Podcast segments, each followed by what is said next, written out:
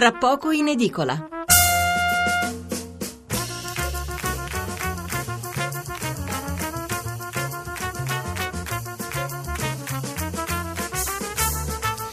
Buonasera da Stefano Mensurati e benvenuti all'ascolto di Tra poco in edicola, la rassegna stampa notturna di Radio 1. 800 055 101 il numero verde per intervenire in diretta. 335 699 2949 il numero per mandarci un sms. Due gli argomenti in primo piano sui giornali di giovedì 16 febbraio, uno di politica interna, i mal di pancia nel PD, un altro di politica estera, le dichiarazioni su Israele e Palestina di Donald Trump che per l'esattezza ha detto uno o due stati, l'importante è la pace in Medio Oriente.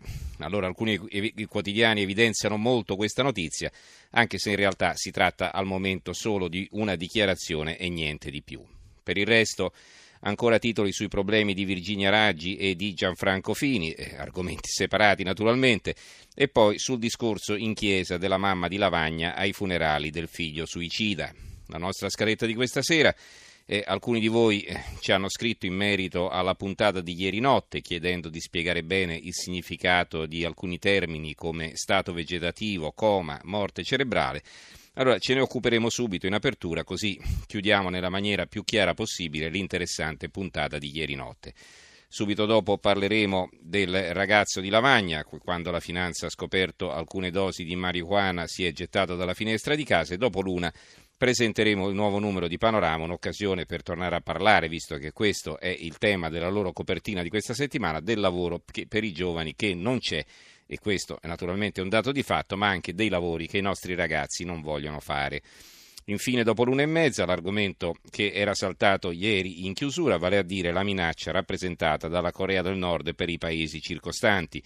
Lo spunto ci viene offerto dall'uccisione in Malaysia del fratellastro del dittatore e, eh, secondo alcune fonti, adesso sarebbero state trovate morte anche le due donne che lo avevano eliminato.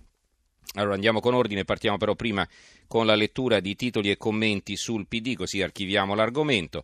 Il quotidiano nazionale, il giorno La Nazione, il resto del Carlino, Renzi snobba gli scissionisti, se escono si vota a giugno, primarie entro il 7 maggio il giornale scissione sì, no, forse Renzi si blinda col simbolo del PD.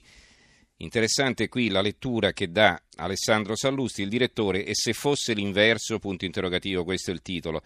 Quello che appare è che nel PD ci sia più di uno desideroso di annunciare la secessione e anche che il segretario Matteo Renzi sia molto preoccupato e stia lavorando per evitare lo spappolamento del partito. Ma siamo sicuri che le cose stiano proprio così? Io qualche dubbio ce l'ho. E se fosse l'inverso, se cioè chi evoca la secessione non abbia in realtà la minima intenzione di metterla in pratica e che Matteo Renzi viceversa accenda ogni giorno cere alla Madonna sperando che interceda perché la secessione avvenga, sono solo domande, ma parto da una considerazione semplice. Perché mai un democristiano come Renzi dovrebbe essere preoccupato se un gruppo di comunisti che gli impedisce di fare democristiano dovesse lasciare il partito? Secondo me posso sbagliare, se ciò avvenisse festeggerebbe a champagne. Quella rottamazione promessa alla sua discesa in campo è rimasta a metà, si completerebbe gratis e non per mano sua. Invece che cacciare, cosa brutta, meglio mettere le cose in modo da essere lasciato e magari fare pure la vittima come il marito fedigrafo eh, fedifrago, chiedo scusa, che non ha il coraggio di mollare la vecchia moglie. Se fosse così parliamo di genio. L'avvenire Renzi blinda il simbolo e sfida la minoranza PD, mediazione per evitare la scissione, la sinistra Dem, siamo al partito personale. Il fatto quotidiano PD, altro che scissione, Emiliano e Bersani pronti alla fuga in massa.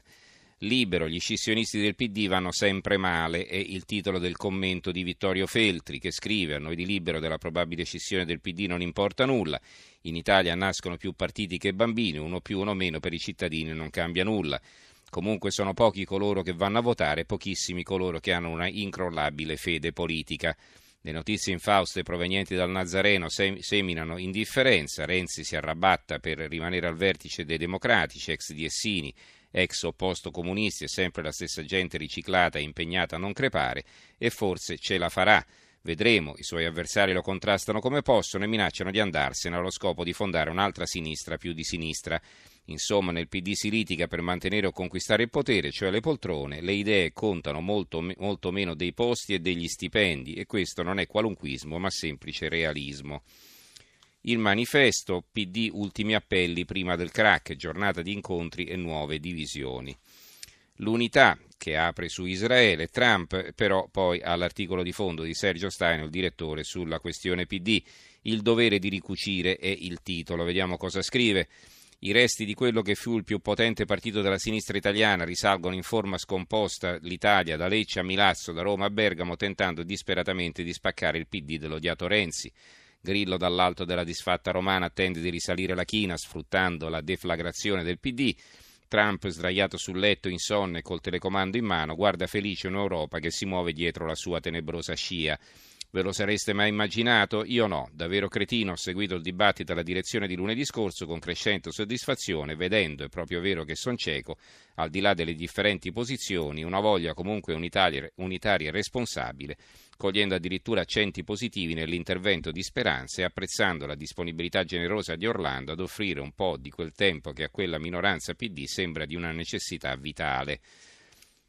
Abbiamo poi il titolo dei richiami all'interno, PD Renzi riparte dal lingotto, ore decisive per evitare la scissione, poi c'è un'intervista al filosofo Veca, PD obbligato a ripensare se stesso, il no al referendum ha chiuso un ciclo storico. Italia oggi, Massimo D'Alema conta meno di Beppe Civati che all'1%, il mattino di Napoli, scissione PD, l'ultimo appello di Renzi, intervista a Bassolino, serve tempo, separarsi, una sconfitta per tutti il dubbio, PD scissione a un passo, Orlando prova a frenarla, la minoranza convoca sabato una controassemblea, il guarda sigilli media. La Gazzetta del Mezzogiorno, infine il PD destinato a farsi in due, appello di Renzi all'unità, ma la minoranza non ci sta, partito personale. L'opposizione scissionista si riunisce sabato a Roma e ci sarà Emiliano, il governatore della Puglia.